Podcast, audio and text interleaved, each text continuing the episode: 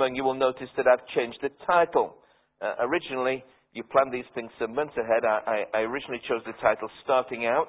Uh, I've changed it to The Time Has Come, and I'll explain why in a moment. If you have a Bible, uh, will you turn to Mark 1, uh, verses 9 to 20? This is page 1002 uh, in the Pew Bibles. If you don't have a Bible, there are Bibles in the pews. It's important to have one as we look at God's Word together. So do make sure that everyone has got a Bible in front of them as we uh, study together. Some time ago, I read a, an interesting incident uh, which illustrates the contrasting ways in which people from the West and the East view time. Uh, an Englishman picked up an Asian friend in his car. And as they were driving along, he explained that he was going to take a shortcut to their destination. And he said, in this way, we'll save five minutes. His Asian friend asked, What for? In our society, we focus on timekeeping and on time saving devices. And time we see as a quantity minutes. How long is this sermon going to go on? Hours, days, weeks, months, years.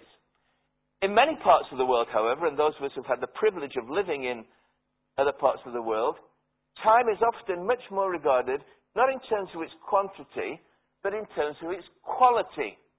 What do you use time for? In the Greek language, little Greek lesson, hope you don't mind. Uh, in the Greek language in which Mark wrote his gospel, there are two different words which are often translated by the one English word, time. Okay, here's the Greek lesson, but not the Greek letters, all right? Uh, there are two kinds of time. One kind of time, the Greek word is chronos, chronos, from which we get our word chronology denoting time as a measurable period. The other word is the word kairos. I'm introducing you to a new word, kairos, which focuses on the significance of a particular moment or a particular period of time. And in this second book in the New Testament, Mark the author selects key kairos events in order to tell his story about the good news of Jesus Christ. Verse 1. These are key kairos events because God is in them in a particular way. The divine author of this drama is orchestrating the actors and the scenes. And so, as we saw in our last study, after 400 years of chronos time, in which the voice of God through the prophets was silent, and Scripture also, a voice is suddenly heard. A voice of one calling in the desert, as John the Baptist bursts onto the scene of national life. And as the prophets had promised, John comes to herald the way for the imminent arrival of the king. And then, verse 14, in your Bibles here, verse 14, his work complete John is removed from the scene, from the action. Notice how the NIV, our translation in the Pew Bibles, translates it. It says, John was put into prison. It doesn't actually say that in Greek. It says, at this time, John was delivered up. The passive. Yes, he was put into prison, claiming it, but behind the scene, John is delivered up, emphasizing that behind the human agency is God's hand. And now, at this point, John removed from the stage, as it were, onto center stage comes the king. It is the kairos time for the entrance of the king. Look at verse 14 and 15. After John was put into prison, Jesus went into Galilee proclaiming the good news of God. The time, the kairos has come, he says. The kingdom of God is near. Repent and believe the good news. The time has come. In the Bible Speaks Today commentary on Mark, recommended, there's a lot of good commentaries on Mark, Donald English writes, Not all the time ticked out by our clocks and watches is of equal value. Some minutes are filled with extra meaning. Jesus says that God is now filling the time of the beginning of his ministry with immense importance. all the centuries of preparation and prophecy are reaching their fulfillment, this is a time heavy with eternal significance. Now, before this proclamation of Jesus, before Jesus emerges publicly on the scene, Mark relates two other key events which are of great importance the baptism of Jesus and the temptation of Jesus. And these are necessary preparatory steps before he comes onto the scene. A bit like if you've ever done any acting beforehand, uh, you, you, get yourself ready in the dressing room and they put on this horrible grease paint and stuff. I have done it occasionally. Um, and, uh, and finally, you're all ready to come on stage. And if you like, the Lord Jesus Christ is being prepared finally for his entrance on center stage. So that's all I want to look at this morning. These two aspects. In verses 9 to 13, preparation. And then in verses 14 to 20, proclamation. All right? That's where we're going this morning. First of all, then, preparation, verses 9 to 13. Uh, Mark, in his gospel, not only omits events about the early life of Jesus, like his birth and his boyhood, which Mark and uh, Matthew and Luke and John include to some degree, but what is interesting about Mark in his gospel, and let's remember it's Mark we're studying here. I'm not preaching on a harmony of the gospels. I'm trying to explain and see where is Mark coming from in this particular gospel. Mark also abbreviates the events that he does include. And the baptism of Jesus and his temptation take just five verses in our version, in our text. And Mark does this, to, the effect is to heighten the pace of the drama.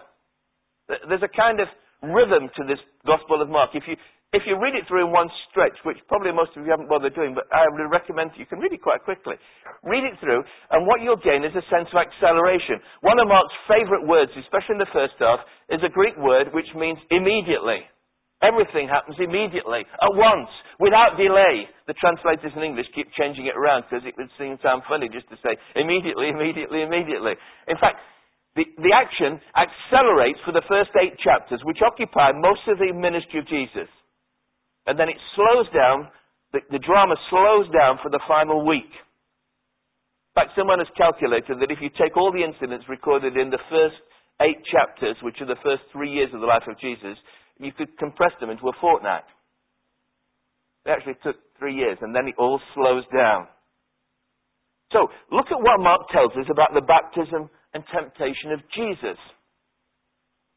And how these two events well, they prepare him for public ministry, and Mark is demonstrating to us that Jesus really is the Son of God, the promised Messiah. First of all, then, the baptism of Jesus, verses 9 to 11. Some of you have studied this in your small groups, and some of this you will also be studying this week. So this is kind of a, message that bridges two studies. Look what he says. Interestingly, in relating the story of the baptism of Jesus, only Mark tells us where Jesus came from. Not just from Galilee.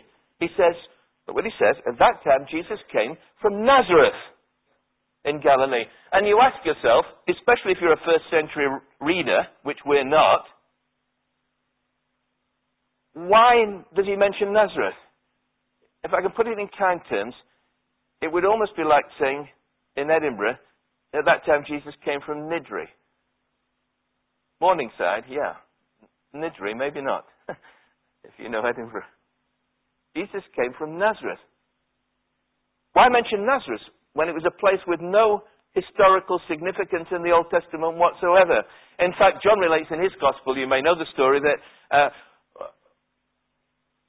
one of Jesus' first disciples, a man called Nathaniel, his friends tell him, We found the Messiah. Jesus from Nazareth. And Nathaniel says, Nazareth? Can anything good come from there? John 1:46. It's not that Nazareth had a bad reputation, it just had no reputation whatsoever.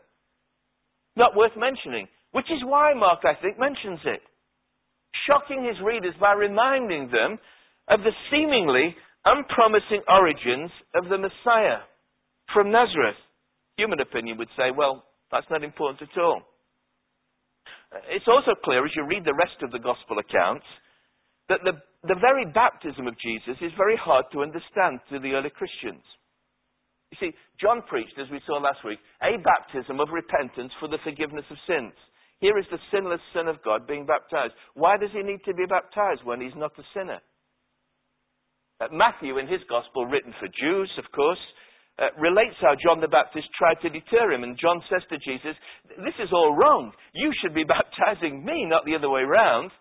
And Jesus says, Let it be so now, for it is proper to fulfill all righteousness. Matthew 3.15. And, and the baptism of Jesus is a symbolic act in which he identifies with sinners and with sinful people. It pushes us forward to the day when Jesus, when he dies on the cross, will become sin for us, so that in him we might become the righteousness of God, as Paul puts it in 2 Corinthians 5, verse 21, I think it is. So, his first act of baptism is to submit to the Father's will. Now, although all that is true, it's not what Mark highlights in his Gospel. What does he highlight? What, what does he mention of importance? His focus is on what happens when Jesus emerges from the waters of baptism. Look at verse 10. As Jesus was coming up out of the water, he saw heaven torn open and the Spirit descending on him like a dove, and a voice from heaven said, You are my Son, whom I love. With you I am well pleased. Now, the Jordan is a significant place in the history of Israel. At this very river, it parted the way when Joshua led the people of Israel over. This is the river that Elijah the prophet struck, and the waters parted, and, and his, his protege, Elisha, likewise. But significantly, when Jesus comes to the Jordan, it's not the Jordan that opens, it's heaven that opens. Heaven is torn open. Isaiah the prophet said, Oh, that you would rend the heavens and come down, Isaiah 64, verse 1. And that prayer is answered. One writer says, All heaven is let loose. And from heaven comes the voice of divine approval. Heaven and earth meet as the Messiah, the anointed one, is anointed not with oil, but with the Spirit, who descends on him, not with the power of wind or fire, as someone like John might have expected, but with the gentleness and peace of a dove. Perhaps there are echoes of the dove. You remember the dove that Noah sent out of his ark that finally brought the news that the flood was over, the waters receding, and that God is making a new start with mankind. And the voice from heaven, the voice of the Father, signals his approval of his Son. Notice, incidentally, here the Trinity we have here the Father commending the Son and the Spirit being given. The Father's voice says, You are my Son, whom I love. With you I am well pleased. Now, again, if you, if you know the Old Testament, there are echoes right back into the history of the people of Israel. Maybe even back as far as Abraham. You remember when God said to Abraham in Genesis 22, verse 1, He said, Take now your son, your only son, your beloved son, and offer him as a sacrifice. But there are two clear references here. One is to Isaiah 42, verse 1. Isaiah was a prophet who foretold the coming suffering servant. And that reference says, Here is my servant whom I uphold, my chosen one in whom I delight. I'll put my spirit on him and he'll bring peace to the nations. And Psalm 2 verse 7 is an enthronement psalm. The psalm, psalm of enthroning the Messiah who is the King. Psalm 2 7, I will proclaim the decree of the Lord. He said to me, You, you are my son. Today I've become your father. Now, all the promises of God find their fulfillment. This is the heavenly affirmation all that God promised is being fulfilled in Jesus. He is the servant who suffers. He is the king who reigns. He is the servant king. But it's an assurance to Jesus at the beginning of his ministry of the way that will lead to the cross. The king must die in order to be exalted. And while the other gospel accounts mention that John the Baptist also heard the voice, uh, and even maybe some of the crowd, we can't be absolutely clear. What Mark emphasizes is it was Jesus who heard the voice. He needed that affirmation. As he begins his ministry, he needs to know that he has the Father's approval and that his Father is happy with what he's doing. It's a wonderful moment in his experience. Right at the beginning, he needs this. Now, this is a unique event as is the relationship between the Father and the Son. Nonetheless, as Eilish prayed for us, in a wonderful way, we too can know what it is to be called and become the children of God. And we too can know that we have the Father's approval, the Father's blessing upon us. You see, this morning we all do sorts of different activities and we wonder, is my life worthwhile? Is it any fun being a mother in today's society? Is it any fun working in standard life day after day, doing my job week? Uh, is it any fun being a student? Uh, I mean, does it really count? Not fun. I mean, you call some of those things fun, but is my life, does it have any significance? Do I matter to anybody? Now, the wonderful thing is, if you are a Christian, and you are walking with God, you are following Christ, whatever you are doing, you have the Father's approval. You are my child whom I love. With you, I am well pleased. And if you've got that, no matter what anybody else thinks about your life and how it counts, no matter that the world looks down on mothers who stay at home, just for example, and I'm not saying all mothers should stay at home, I'm just simply saying our world says, second rate job, wasting your life. If you have the Father's approval, then that's all that counts. And some of you are going through tough times, I know that. Some of you feel your life is insignificant. But if you're a Christian, you have the Father's approval. In his first letter, John writes, 1 John 3, verse 1. How great is the Father's love for us? This, sorry, authorized version. How great is the love the Father has lavished upon us that we should be called children of God, and that is what we are. Now you might say, how do I get into this family? Well, here's the wonderful news. At the end of his gospel, when Jesus dies on the cross, Mark records, using the same word as he uses here, that the veil in the temple, the big heavy curtain in the temple that separated sinners from a holy God, was torn apart. It's the same word used of heaven being torn apart. When Jesus died on the cross, heaven was opened. And becoming children of God is possible. And not only that, when we come to faith in Christ, when we put our trust in Him, the Lord Jesus Christ who ascended into heaven sends his Spirit from heaven who's poured out upon us. And we become his children, not just by adoption, but by nature as well. And the God given symbol of this change of status, a change of nature, is baptism. Our theme is following Jesus. And so surely we begin where he began, with the enormous privilege of following him through the waters of baptism. And above all, as we start out in our Christian lives, we need that affirmation of the Father's love, His commendation that we are walking in His way, even though we may not understand more than the one step we are taking at this time. It's not an easy road. And we see this in the st- second step of preparation. After the baptism of Jesus comes the temptation of Jesus. The temptation of Jesus, the next significant kairos moment in the gospel accounts. And Mark again stresses how immediate it is. He says, At once, Jesus was led by the Spirit into the wilderness. But notice what he says. I misquoted. He didn't say at once Jesus was led out, as Matthew and Luke do. He says, at once Jesus was sent out into the desert. The Greek word is a very strong one. It means to drive somebody out. There's a sense of compulsion about it. And what Mark is emphasizing here is this is no mistake. You know, Jesus had this wonderful experience of baptism, and then unfortunately, the next thing that happened was he had to face Satan. No, he is under divine direction, sent out. And while he would tell his disciples and us to pray, lead us not into temptation, Jesus deliberately seeks a confrontation with the enemy. The old commentator Cranfield comments while other men must avoid temptation in so far as they can, this man must voluntarily seek it out and take the offensive. And the place that is chosen for the battle is what the New Testament calls the desert or the wilderness. Probably the southern region towards the Dead Sea. When we think of desert or wilderness, we often get the wrong idea. We think, oh, how wonderful. It's a place for solitude, you know, where you can get away from the crowds and just sit and meditate and have a peaceful time. No, the wilderness, the desert, symbolically in the Bible, is enemy turf. A place associated with demons, uncontrolled forces. It is a place of testing for Jesus for 40 days. The place and the number, we don't have time to look at it, again have Old Testament echoes of Moses, 40 days on the mountain. Elijah, 40 days going to the mountain. The people of Israel, 40 years wandering in the same region. But the Lord Jesus Christ is meeting the enemy, as we would say, on his home turf. Mark also tells us something interesting that none of the other Gospels tell us. Mark tells us that when he was in the wilderness, He was with the wild animals. Again, you have to stop and ask, why does Mark tell us this? What, what's the significance of it?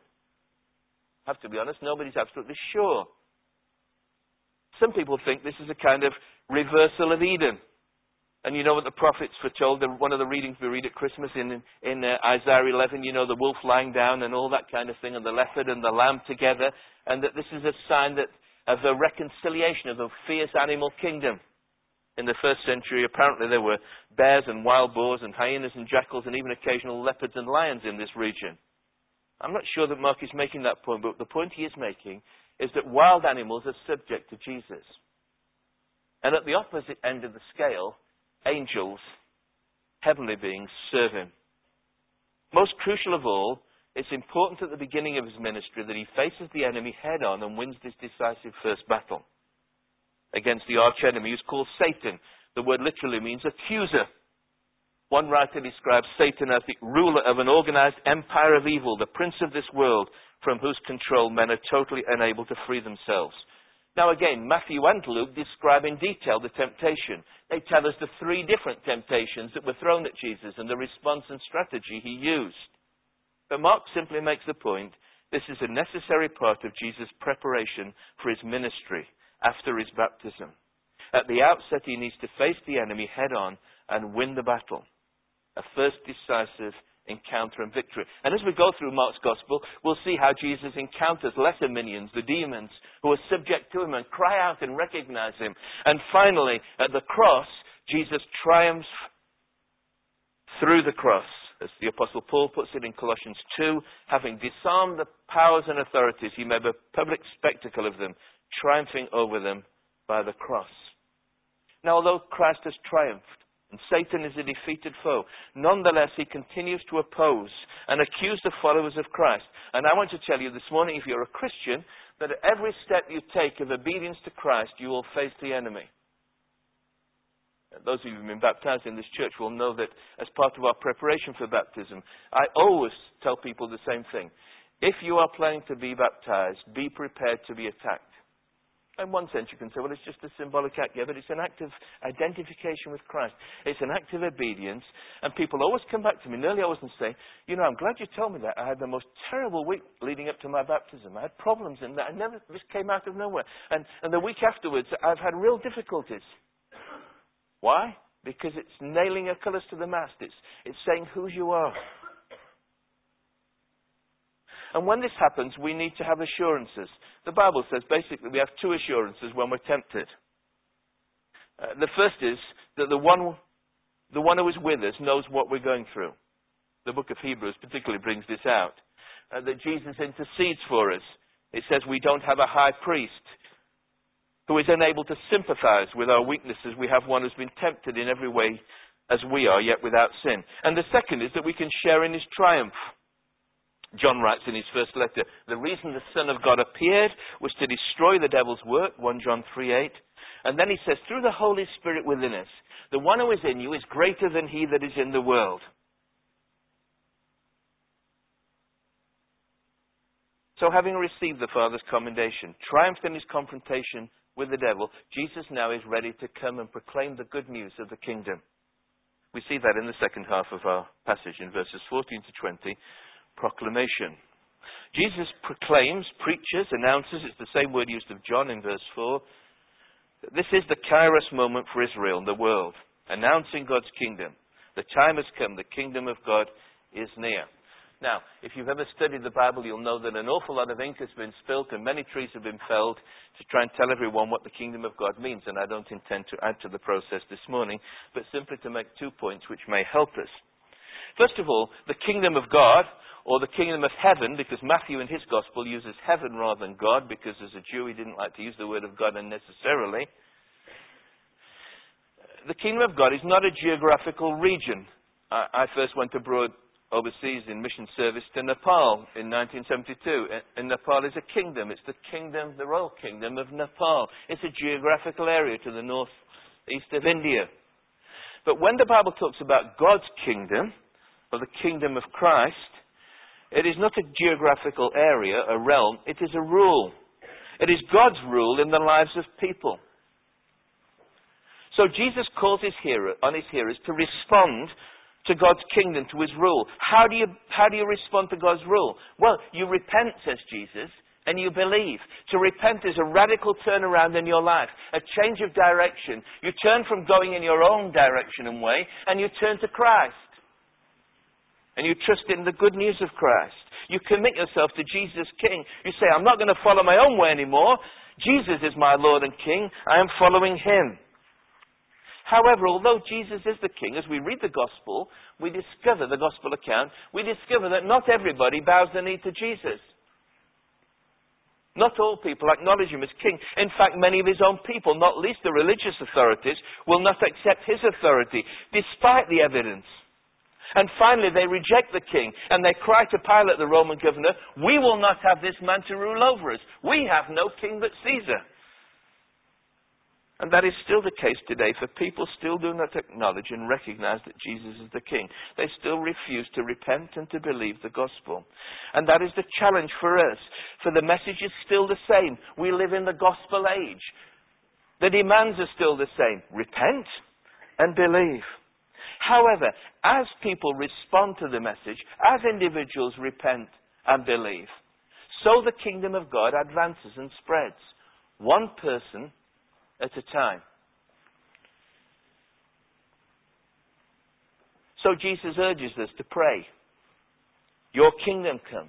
Your will be done on earth as it is in heaven, because we have the assurance that one day, as the last book in the Bible, Revelation, puts it, the kingdoms of this world will become the kingdoms of our Lord and of His Christ, and He will reign forever and ever. At the name of Jesus, every knee will bow. So the kingdom that Jesus announces is both present, this is the second point, and it is also future. The present day is the day of opportunity, the kairos time to respond while we can. When he comes, that opportunity will be lost forever, which gives it the sense of urgency. So Jesus begins his ministry of proclamation, announcing God's kingdom, and finally we see calling his disciples. Uh, the region around the sea, or more accurately, the Lake of Galilee, was a crossroads where competing civilizations met and clashed. But more significantly, it was also the place that the prophet Isaiah had promised. He said, God will honor Galilee of the Gentiles by way of the sea along the Jordan. Again, Isaiah's prophecy, chapter 9 he promised that God would bring through Galilee this message that would bring light to those walking in darkness, a new day's dawning to those living in the shadow of death. So Jesus first announces his good news in this region. Walking along the lakeside, if you've been to Israel, it's a wonderful, wonderful place to go to. And uh, although they've changed a lot of things and the tourist industry has taken over, they can't change the water, thankfully. So uh, the lake is still the lake uh, and much of the seashore as well. And the first people Jesus calls to be his followers are fishermen, two groups of brothers, pairs of brothers, Simon and Andrew, James and John. Uh, fishing was a thriving industry on the lake. Uh, Josephus, the Jewish historian who used to be at one time as the governor of Galilee, uh, actually reports that there were 330 boats plying their trade on the Lake of Galilee at this particular time. Now, in those days, disciples usually chose their teacher. They heard someone preaching and they attached themselves to him. What is interesting with Jesus is that he takes the initiative.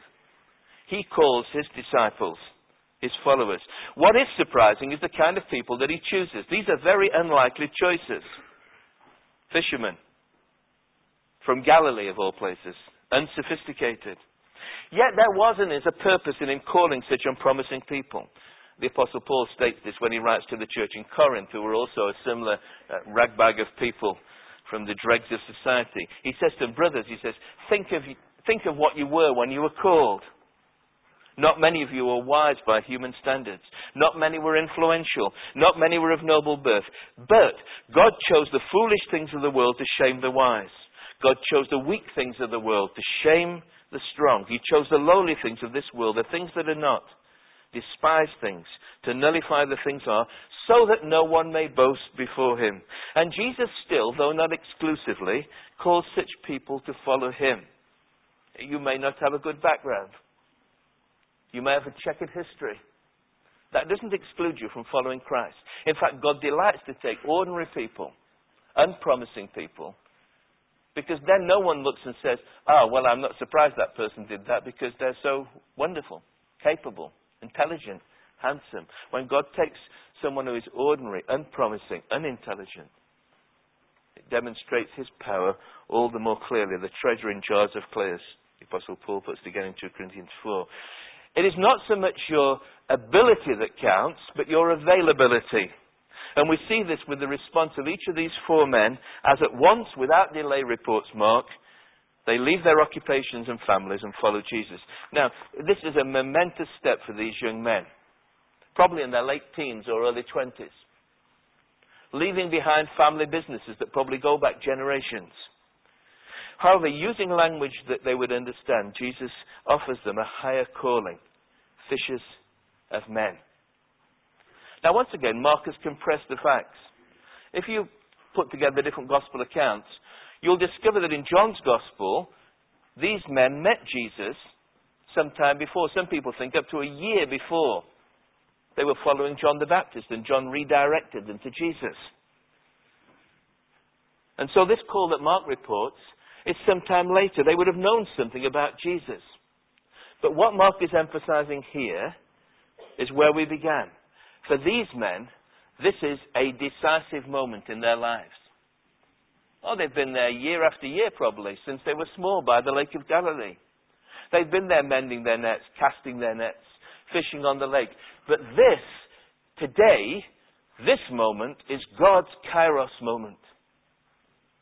When Jesus walks beside the lake and individually and personally says, Come, follow me. And they immediately responded. Now, I've almost finished, but let me say one final thing. I want to suggest something to you.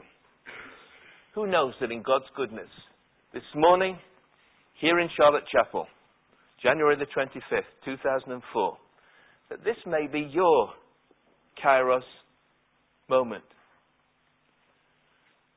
a moment of eternal significance for you.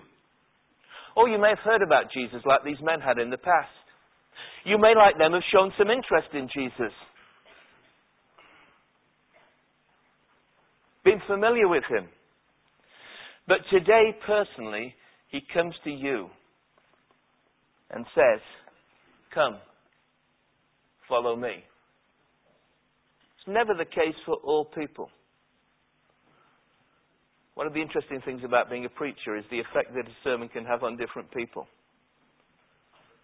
And different people can say, that message that morning was God's word just for me.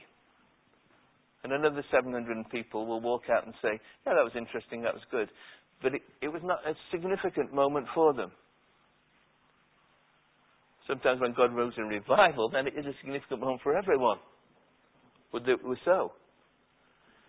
But God speaks individually and personally. Maybe you've been coming to Charlotte Chapel. Maybe you've been to Christianity Explored. Maybe you know about Jesus now. And you've heard about him. Maybe you've grown up in a church. And then God comes to you personally. And he says, Come, follow me. It may not, though it may mean leaving your family and career. But what it will mean is putting Jesus in first place in your life. There is always a cost to following Jesus. That's what our verse is all about for the year. Anyone come after me, he must deny himself, take up his cross, and follow me. But there is no higher calling. There is no greater fulfillment than to follow Christ and be equipped by Him and used by Him to serve others. One of the questions people often ask me is, if you weren't a pastor, what, would you, what else would you like to be doing? And I scratch my head and say, nothing. The greatest privilege of all. That doesn't mean that your job is any lesser, but for me it's a great a wonderful privilege. There's nothing I would want to be doing. But whatever you're doing, there is nothing more fulfilling, nothing more important than responding to Christ and following Him wherever He leads you. Maybe you're a Christian this morning and God has been calling you literally to leave all and to follow Him and to serve Him. I don't know, some other part of the world, and you're weighing up the options and weighing up the cost, what it means. And this morning maybe is the kairos moment for you. But I want to speak to those of you who are not yet Christians. You're not yet real followers of Christ, and this morning He says to you, Come follow me. And I simply ask you, what is your response? And I plead with you not to miss the moment. Some final verses from 2 Corinthians 6. Apostle Paul says, as God's fellow workers, we urge you not to receive God's grace in vain. For he says, In the kairos, the time of my favor, I heard you, and in the day of salvation I helped you. I tell you, now is the time. The kairos of God's favor. Now is the day of salvation. May it be so for someone here this morning. The day of decision. The moment when you respond to Christ and follow Him. We're going to sing a hymn that really continues to focus on that before we close together.